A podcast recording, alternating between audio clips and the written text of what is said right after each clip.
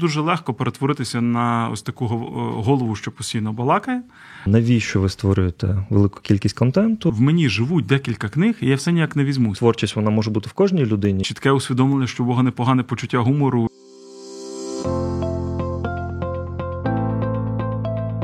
Є погляд об'єктивний, є погляд суб'єктивний, а є біблійний погляд. В ефірі програма Біблійний погляд на радіо М. Друзі, вітаю вас. Це програма Біблійний погляд. Мене звати Дмитро Остапенко, і поряд зі мною сьогодні єпископ Микола Савчук. Пане Микола, вітаю. Доброго вечора. Ми сьогодні поговоримо про таку тему, як можна розвинути в себе творчість. І я вірю, що Бог піклується про дуже різні сфери нашого життя, і в тому числі сьогодні ми будемо спілкуватися з єпископом церков Спасіння про те, як же можна розвинути в себе ті дари і таланти, які в нас Богом закладені. Пане Миколо, таке перше питання до вас.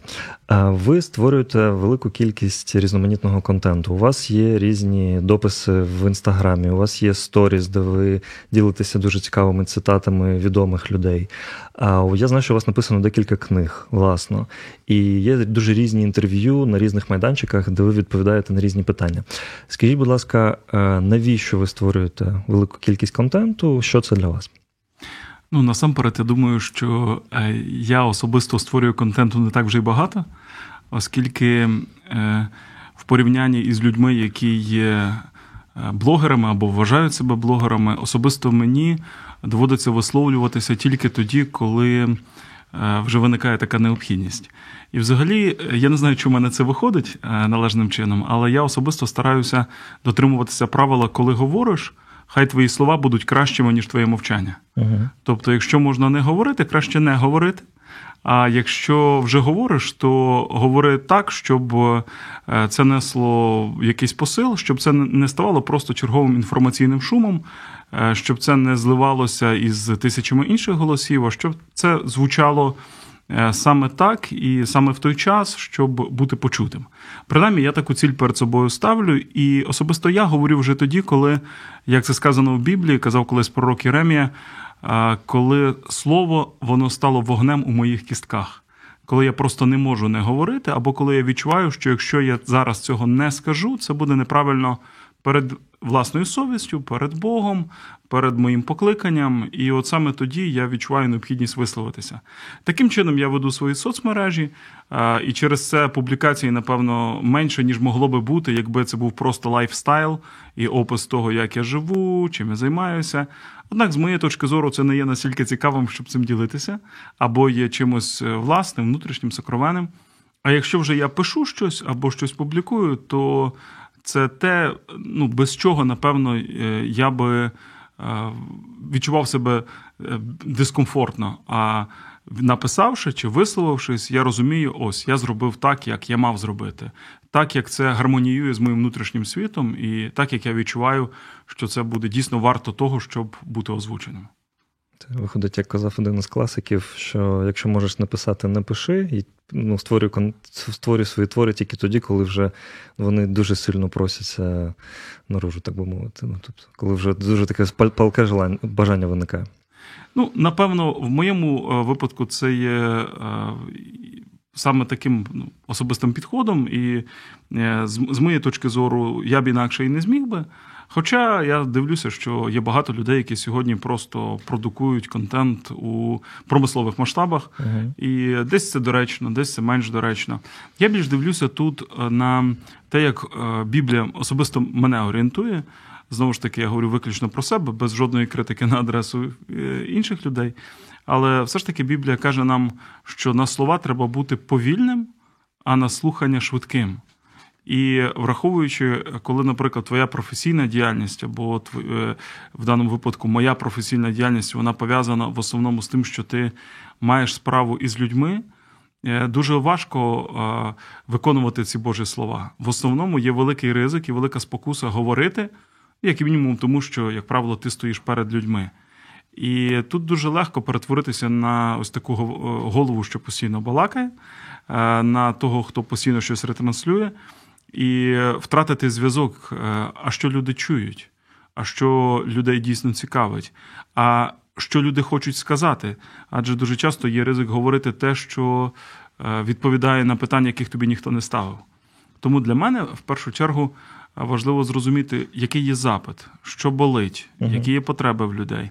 І вже тоді, чи я проповідую, чи я щось пишу, чи я е, е, про щось говорю, щоб це відповідало на потреби людей. В деяких випадках я, коли приїжджаю навіть е, в інше місто чи виступаю перед певною аудиторією, я намагаюся перших 5-7 хвилин, поки розказую свою історію. Як правило, я починаю з того, е, чому я став віруючим, як я прийшов до Бога, розказую, як, е, як так би мовити, своє власне свідоцтво. То перші 5-7 хвилин я витрачаю просто на те, щоб считати зал, подивитися, які переді мною сидять люди, що це за люди, як вони реагують, е, відчути аудиторію, і тільки після цього навіть той матеріал, який переді мною закладений в конспекті, озвучувати для цих людей. Тому що в деяких випадках я бачу, що ці люди не будуть реагувати на гумор. Угу. А це більш така закрита аудиторія до ем- емоційної реакції. В деяких випадках стає очевидним, що вони навпаки, наче зал витягує з тебе, і він тебе е, змушує бути більш розкутим. І потрібно встановити цей емоційний зв'язок з тими, хто тебе слухає.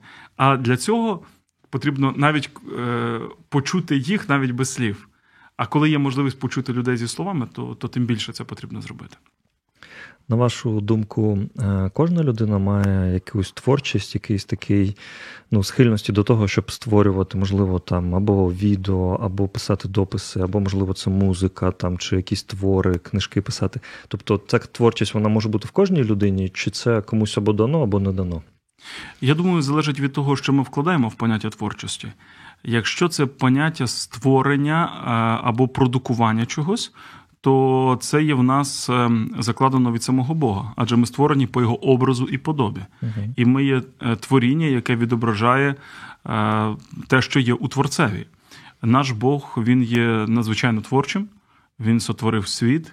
Він дав життя безлічі різних живих істот. Причому інколи, коли дивишся на Божі творіння, то виникає чітке усвідомлення, що у Бога непогане почуття гумору і різноманітність, е, е, скажімо так, е, е, проявів у е, навіть комічних формах. От, наприклад, хтось сказав, якщо ви думаєте, що Бога немає почуття гумору, подивіться на качконоса.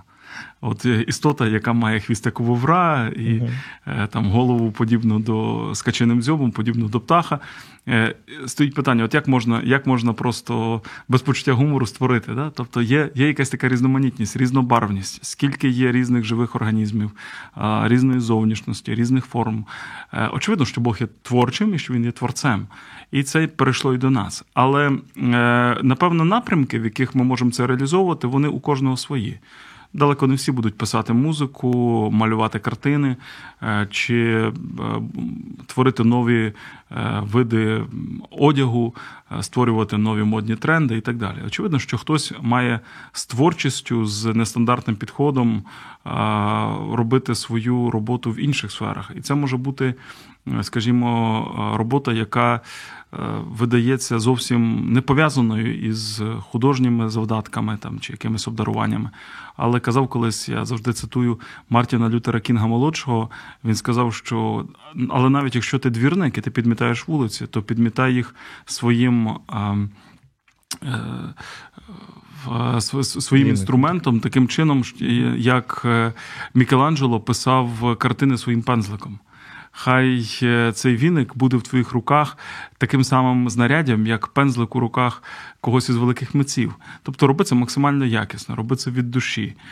Роби це не просто тому, що мусиш, а тому, що це десь іде з глибини твого єства. Е, Бач за цим трошечки вищу ціль, ніж просто заробіток грошей.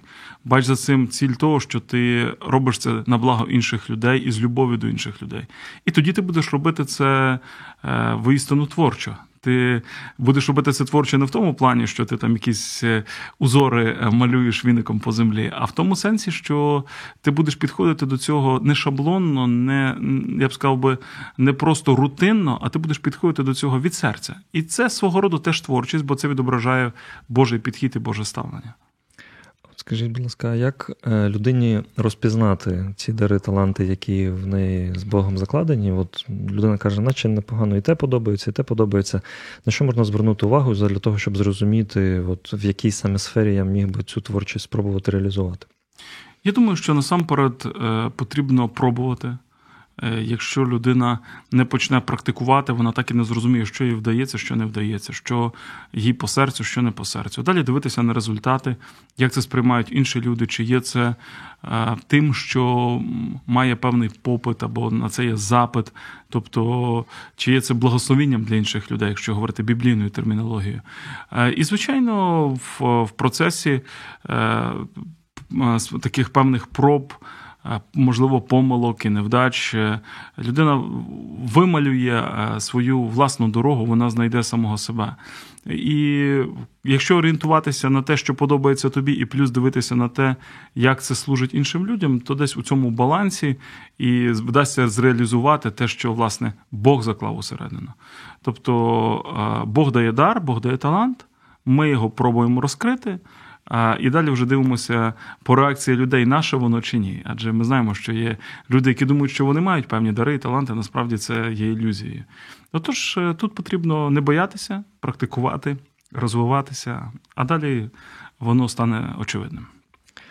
Е, чи природнім для людини є бажання, коли, наприклад, там людина написала якусь книгу чи створила, можливо, якийсь музикальний там твір, е, тобто є якийсь альбом, пісні, і їй би дуже хотілося, щоб якомога більше людей побачило там цей твір, і вона хоче його розповсюджити.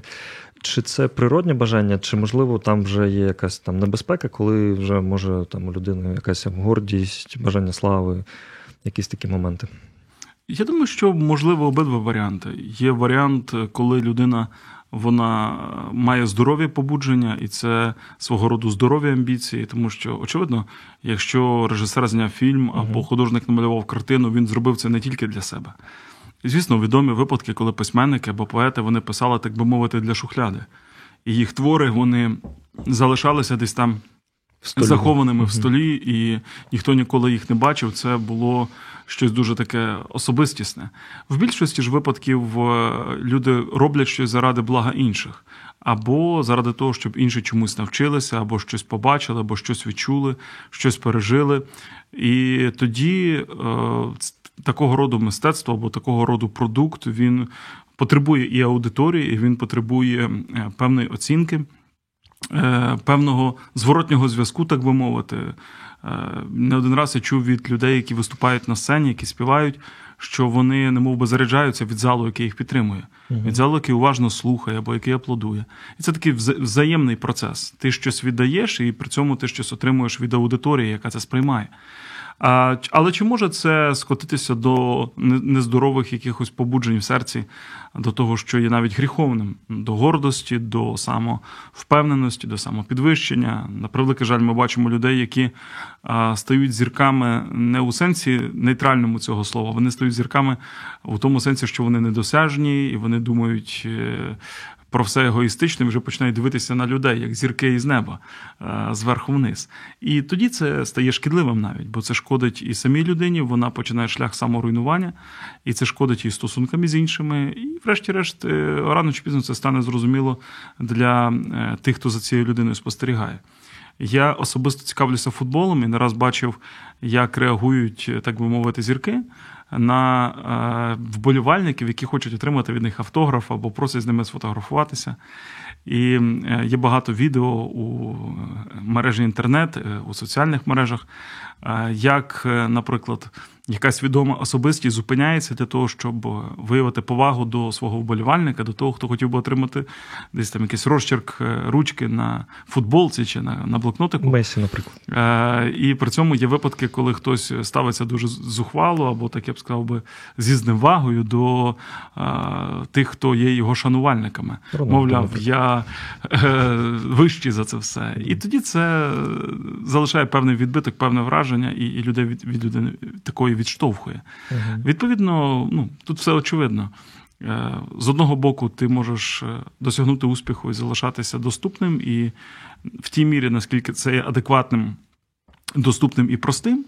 А в деяких випадках ти можеш відчути себе кращим за інших людей, просто тому що в тебе виходить краще бити ногами по м'ячу чи головою, не, не має значення. І відповідно від цього людина або стає на е, хибний шлях, або продовжує триматися якоїсь е, адекватної самооцінки. І, до речі, навіть коли ми говоримо не про згаданих там мегазірок, ми говоримо про українських футболістів.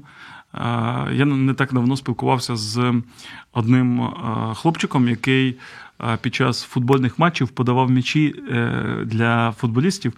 І е, він якби був в тій команді, яка обслуговувала цей матч. Е, і Він розказував мені про те, як різні футболісти реагували потім, коли ці діти до них до них зверталися. І е, він говорив, зокрема, про українську збірну по футболу. І дуже гарно відгукувався. Це був міжнародний матч.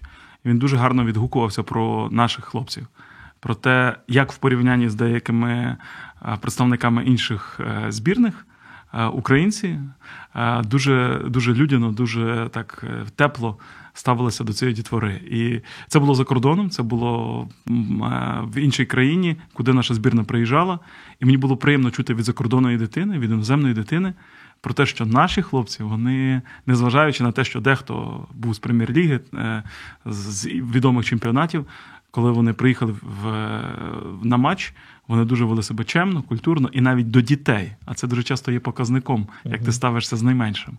Біблія каже, як ви ставитесь до одного з найменших цих, так Бог каже, я я сприймаю це, наче на власну адресу. І от що наші хлопці до дітей ставилися з великим е, пієтетом, з такою е, повагою, хоч це всього-навсього малече. І мені було дуже приємно це почути. Е, я декілька разів чув від е, людей, особливо людей, які відвідують регулярну церкву. Вони говорили, що там у мене є, наприклад, там книга, якась там, яку я написав, чи у мене є якісь музичні там твори, чи там інший якийсь і витвір мистецтва. Але мені дуже не хотілося якось себе нав'язувати, комусь там пропонувати, там, от візьміть мене там туди, там якесь видавництво, там, чи музичний лейбл, чи ще щось.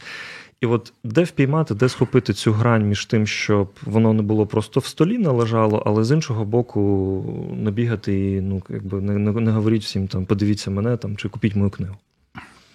Я думаю, що таку грань можна відчути тільки особисто. І напевно е, тут потрібно слухати власної совісті, тому що ніхто не, не, не скаже це. Е, тобі так, як е, говорить твій внутрішній голос, і, можливо, часто Бог використовує наш внутрішній голос, щоб говорити із нами зсередини. Е, і плюс, звичайно, тут потрібно дослухатися до людей, яким довіряєш, які є поруч, тому що інколи людина вона знаходиться е, в ілюзії того, що вона талановита, як ми вже сказали, а насправді це не так. І потрібно запитати людей, яких ти поважаєш, і людей, які поважають тебе, або, як говорить е, один е, священнослужитель, мені так дуже подобаються ці слова.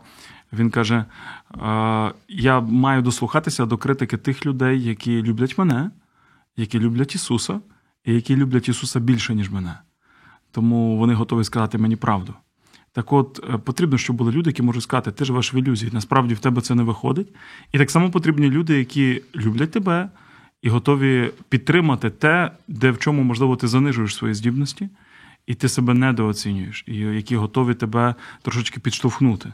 Нам потрібні е, перевірені люди, які часом скажуть нам стій, і потрібні люди, які часом скажуть нам вперед.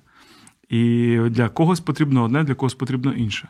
Важливо, щоб ми були готові сприйняти ці як рекомендації, так і, можливо, підказки, як критичні якісь речі, так і ті речі, які нас мають мотивувати і надихнути рухатися вперед.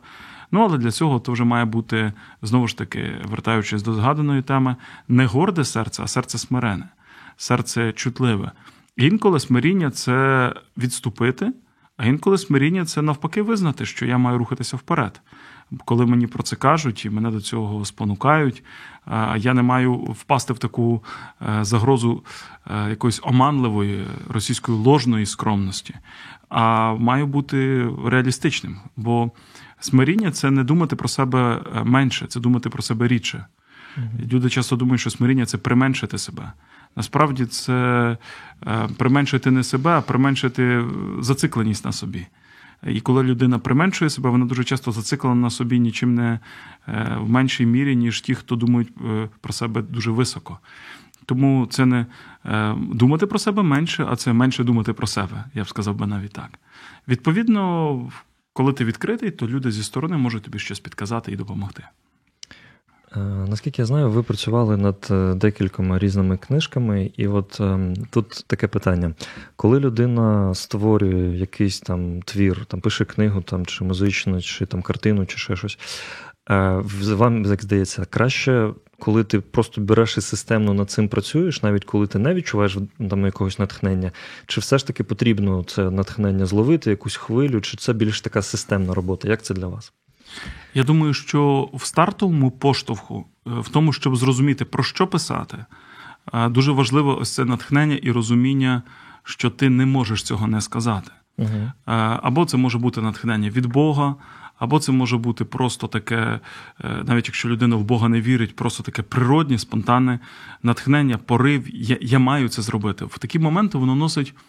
Так би мовити, імперативний відтінок, тобто таку якусь наказову форму внутрішнього наказу. Ти мусиш це зробити, ти мусиш це сказати. Якщо ти цього не скажеш, якщо ти цього не зробиш, воно наче е, всередині тебе залишиться таким загусне, ти ти його не вивільниш назовні. І це є нездорово. Тому о, на старті я думаю, що натхнення має критичну е, таку вагу і значення. Але коли ми говоримо про саму роботу, е, то казав колись український поет Іван Драч, що тільки двосила орла і вола народжує крила, крила в стола. Тобто двосила поєднання сили орла, символ натхнення, угу. і вола символ важкої праці. І тоді в стола, за яким ти пишеш, народжуються крила.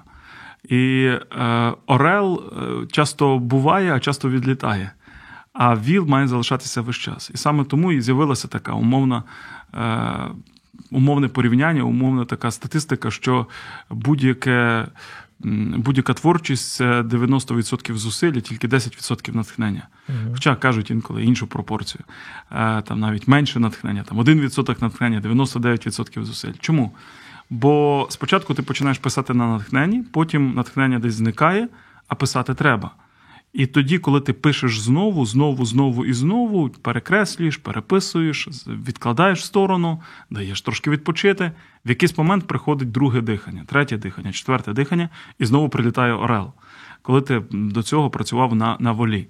Мені ще дуже подобається, є такий образ е, от, е, оцього поєднання натхнення і і важкої праці, пов'язаний зі світом спорту. Є такі змагання, які проходять е, на території Швейцарії, здається, і Франції коли е, стартують е, е, із гір, і спортсмени мають стартувати із гір і закінчити свою дорогу, свій маршрут на платформі, яка знаходиться неподалік від морського узбережжя, прямо на воді.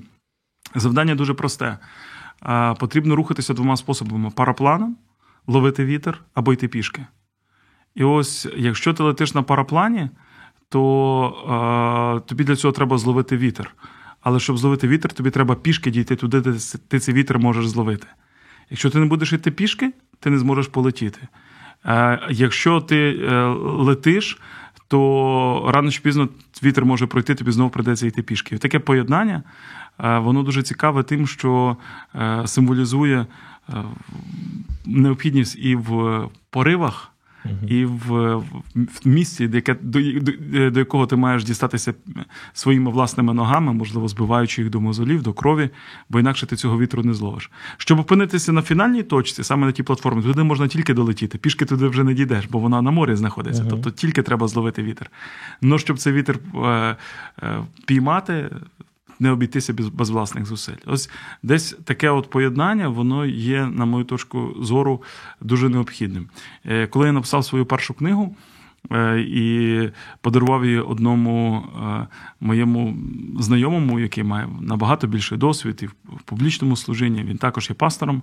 Він подивився і каже: А я все ніяк не візьмусь. В мені живуть декілька книг, і я все ніяк не візьмусь. Я кажу: а чого ви так і не написали жодної? Він каже: бо я чогось думаю, що мені треба для цього виділити декілька місяців, поїхати десь в усамітнення, умовно, в Карпатські гори, десь там на полонині поселитися, щоб мене ніхто не відволікав.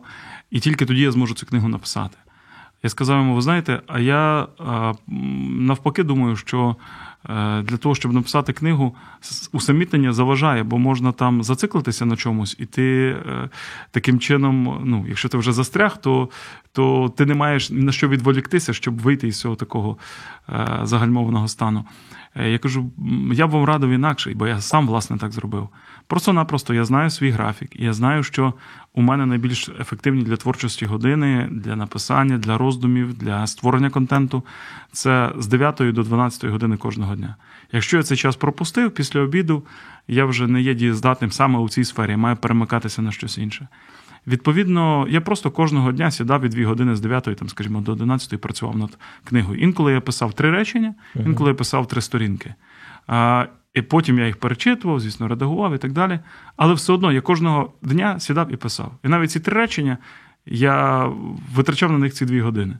Скільки я напишу, то не так важливо. Але кожен день методично щось я на це витрачу. І тоді в результаті виходить ця кількість переростає в якість і виходить якийсь е, продукт. Чекати, що я зможу якось колись десь е, просто зробити це посвячено, інколи буває просто наївно, і в результаті, ем, чекаючи ідеальної якості, не маєш ні кількості, ні якості. Пастор Микола, підкажіть, а от якщо у людини є, наприклад, е, синдром чужинця, тобто вона з одного боку відчуває, що якісь є ідеї, натхнення і от чітке бачення, що і як робити. Можливо, Господь людині це вдав, а можливо, людина сама це внутрішньо відчуває, якщо вона не дуже там, наприклад, релігійна.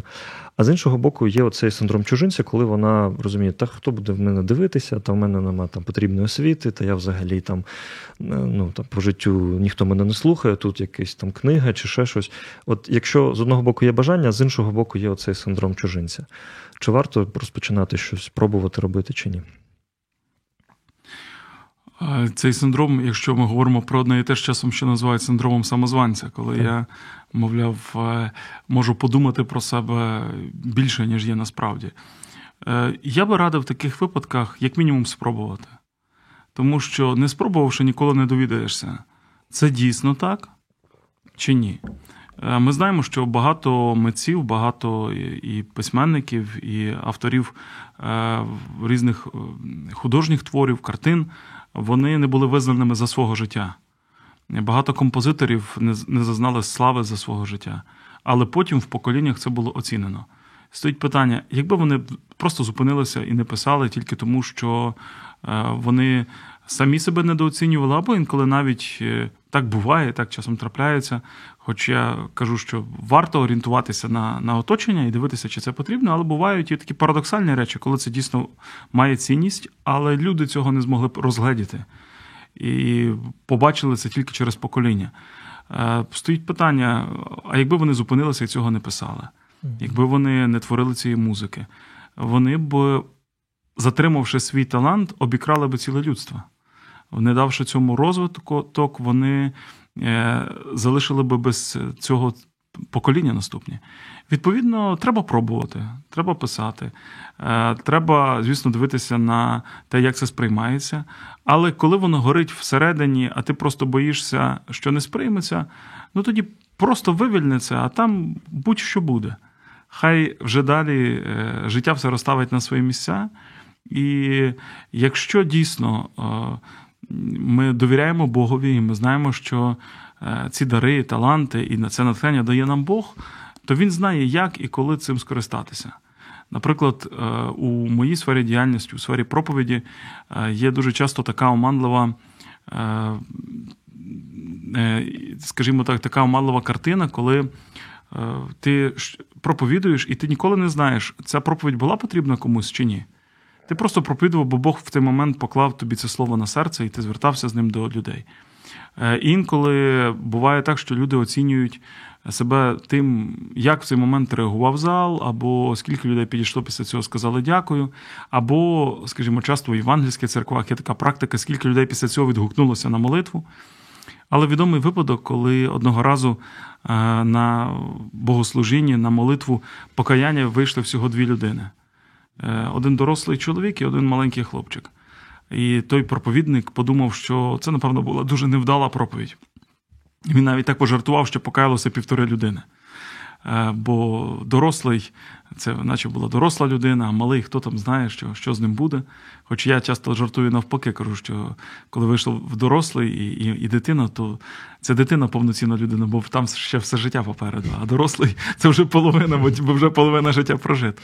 Тим не менше, цей проповідник був розчарований, він був десь навіть такий розбитий. Е, він не здогадувався, що цей хлопчик, який покаявся у той день, був е, майбутнім відомим євангелистом Білі Гремом, який об'їхав багато країн світу і виступав перед величезними аудиторіями, далі проповідуючи Євангеліє. Стоїть питання: а, а якби е, той чоловік знав наперед, хто перед ним зараз? Ти ніколи не знаєш. Інколи результати будуть неочевидними, результати будуть невидимими. Але е, тільки Бог може дати належну оцінку тому, е, що це було, і оцінити це з позиції вічності. Я люблю нагадувати людям, які кажуть, от я не бачу зараз якогось е, ефекту, а ми ж звикли зараз до швидкого ефекту. Ми живемо у світі мікрохвильовок. Ми хочемо, щоб все змінювалося тут і швидко. Щоб якщо воно нагрівається, то за одну хвилину, і то стоїш і дивишся, коли вже е, воно спрацює. Ми звикли жити в режимі дуже швидких реакцій. І дуже часто буває, що це діє не так.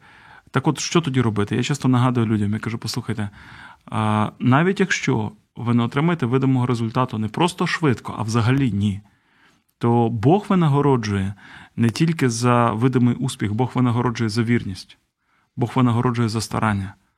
Як в школі є оцінка за результати, є оцінка за старання. І з Божої точки зору, ти не невдаха, якщо ти просто зробив те, що він тобі доручив.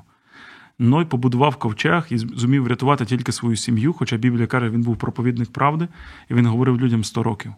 Пройшло 100 років, ніхто не покаявся, ніхто не навернувся, окрім його рідних і близьких. Невдаха, в жодному разі. Угу. Єремія проповідував людям про покаяння, його ніхто не слухав, його взяли і кинули до ями, кинули його в колодязь з багном. Невдаха, нікому не потрібний. Книгу, яку він написав, е, цар просто наказав спалити, довелося потім заново її переписувати. Е, здавалося, повний провал, лузер. Але перед Богом він отримав свою нагороду. Врешті-решт, Іван Хреститель він е, готував дорогу для Ісуса, але в кінці життя він не побачив швидкого результату. Він не побачив, що Ісус робить те, на що він очікував. І він про себе подумав, що він не вдаха. А Христос потім про нього вже після страти, після смерті сказав, на кого ви ходили дивитися в пустелю. Е, люди, які ходили до Івана, і каже, він був найбільшим із пророків. Не було більшого пророка з усіх народжених жінками. Тоді як сам Іван так себе не бачив. Тому важливо розуміти. Е, каже апостол Павло в одному з послань. Він каже, що е, я не дуже турбуюся, як ви судите про мене. Е, хоча, знову ж таки, тут я мушу знову ж таки зробити таку уточнення, зробити оговорку, що на думку людей в тих моментах, де це важливо, треба звертати увагу. Не можна зовсім жити, відкидаючи думку людей. Але фінальну оцінку, каже апостол Павло, я хочу, щоб мені поставив Бог. Тому я не журюся, як ви думаєте про мене. Він каже, я навіть сам не сужу про себе суддя мені Господь. Тобто до людей можна прислухатися, зважати, але судити себе, фінальну оцінку треба е, давати право ставити тільки Господу. Навіть самому не брати цих повноважень. Тільки Бог має право сказати, як ти прожив, чи ти скористався, чи ти приніс плід, чи твоє життя було результативним. І дуже часто Божа точка зору буде відрізнятися від нашої. І є речі, які ми нехтували, а перед Господом вони були дуже важливими. А є речі, які навпаки, ми думаємо, що то щось таке цінне, а Бог подивиться потім і скаже, ти за це славу вже на землі отримав, і нагороди там не буде. Скажу одну історію, яка мене якось так дуже сильно вразила колись. Я їхав викладати у семінарії у інше місто, і е, був дуже сильний мороз у той день, було дуже е, холодно. Я в темноті, їдучи по трасі, якось так проскочив і не помітив, що справа по узбіччю йшла якась людина. Я вже приїхав, може, з кілометра два, як я відчув, як моя, моя совість мене турбує. Вернися і забери цю людину. Е, Я зрозумів, я не зможу просто далі їхати, бо цей внутрішній голос не давав мені спокою. Я розвернувся, е, зробив ціле коло і, під'їхавши туди, побачив, що це іде жінка, яка не в собі. Вона дуже видно було по ній, що вона замерзла, від неї дуже погано пахло. Після того частину дорог мені довелося їхати, коли її висадив із відкритими вікнами, щоб провітрити. Але е, я розумів, що якби я її там не забрав, вона би могла загинути, тому що мороз ставав сильнішим, здається, було десь 15-16 градусів мінус. Я посадив її в машину і спробував з'ясувати, хто вона, звідки вона. Це була, скажімо, людина, яка була в не, не в тому стані свідомості і психічному стані, щоб приймати самостійне рішення. І мені довелося відвести її в тепле місце, залишити її там, е, принаймні, де вона не замерзне на ніч, де вона зможе переночувати. І я потім я звернув з маршруту, я витратив на це час. Я, е, скажімо так, е, довго дуже відходив від того запаху, який залишився, яким просякнулося сидіння мого автомобілю. І приїхав в те місце, куди їхав. Викладав там два дні, потім повертався додому. І зізнаюся, те викладання було якесь таким для мене дуже недолугим. Мені здалося, що я не мав туди їхати, і воно не мало сенсу. І я був не потрібний тим людям, і ті люди не не, не сильно були в захваті від того, що говорив я. Якось воно таке враження, що був холостий постріл. Угу. І ось, е, вже їдучи назад, з відчуттям якоїсь такої порожнечі, думаю, безглузда якась поїздка, нащо я туди їхав? Я раптом чую всередині себе такий тихий, тихий голос, от як я кажу, внутрішній голос, який Бог використовує, щоб щось сказати нам надприродньо. І цей тихий голос говорить мені: а що, якщо це було взагалі не ради тієї семінарії і не ради тих студентів? Якщо ця вся поїздка була ради того, щоб ти на дорозі опинився в той момент, коли там могла замерзнути людина, і ти просто підвіз її до теплого місця, де вона могла залишитися на ніч. І я зрозумів, що Бог може дивити взагалі інакше. Я можу оцінювати свою ефективність тим, як я використовую свої ораторські здібності чи свій досвід у навчанні, а Бог може дивитися на це зовсім з іншої позиції. І оцінка справжня буде не по тому, поїхав я чи не поїхав, а по тому, чи я зупинився і кого я підвіз. По-різному може бути. Дуже цікава історія, насправді. Ем, знаєте, і от, мабуть, таке вже час на швидко плине, останнє питання. Ем, якщо людина позичає в інших людей, в інших митців якісь ідеї. Тобто в неї є там ідея для власної книги чи якогось іншого там твору, але при цьому вона. Там десь щось прочитала в одній книзі, десь щось побачила, і от вона так потроху потроху збирає ці ці ідеї. Як вам особисто здається, ми всі позичаємо один одного постійно ідеї? Чи якщо в людини немає якогось власного такого потужної думки відкриття, то краще не рухатися в таке поле? Хтось сказав, що коли ти позичаєш одну думку, то це крадіжка, коли дві, то це плагіат, а коли три, то це кандидатська дисертація. Е, знаєте, тут е, потрібно не впадати в жодної з двох крайнощів. Одна крайність, коли це абсолютно тотальне запозичення, mm-hmm. і ми знаємо, як сьогодні пишуться дійсно і кандидатські дисертації, і реферати, і кажуть, що зараз вже навіть є засоби, е, начебто штучний інтелект може перевіряти на кількість запозичень, і вже стало важче це робити. А був період, коли все робилося виключно методом копіпасту. Скопіював, вставив, скопіював, вставив. І це не мало ні наукової новизни, ні нічого. Е, тому це явна крайність, і це навіть не е, не запозичення, а це дійсно крадіжка і плагіат, і, і дисертації такі фейкові. З іншого боку, е, ми ніколи не винайдемо чогось нового, не відштовхнувшись від того, що вже було до нас. Коли діти приходять в музичну школу, їх вчать грати класику. Хоча, можливо, хтось зразу хотів би грати джаз. Але перед джазом має бути закладена якась основа а вже потім імпровізуй скільки хочеш. Е, так само в будь-якій іншій сфері потрібно знати ази. Я завжди кажу, що коли дітки вчаться писати, то вони не вигадують е, свої власні літери. Вони дивляться, як пише вчитель літери на дошці, а потім за ним повторюють. І тільки потім, коли вони копіювали, копіювали, копіювали, в них виробляється власний почерк. І дуже часто створення чогось нового, особливо в теперішньому світі, це комбінація е, багатьох старих речей, але не в тій формі, як це було раніше, або переосмислення того, що було. Тому база в будь-якому випадку потрібна. І без цієї бази, без свого роду е, плечей, на які ми можемо піднятися, стати, щоб піднятися і стати вищим, е, і не буде розвитку. І потрібно вчитися, потрібно переймати.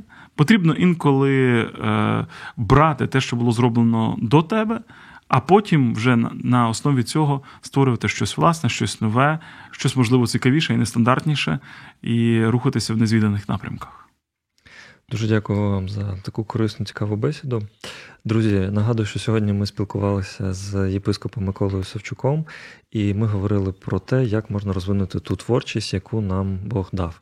Напишіть, будь ласка, в коментарях, як саме ви ті дари, таланти, які у вас є, як ви їх розвивали, чи розвиваєте, які у вас є ідеї, чи, можливо, відчували ви коли-небудь синдром чужинця. Побачимося і почуємося з вами в наступних передачах о 18.00 посередам. На все добре.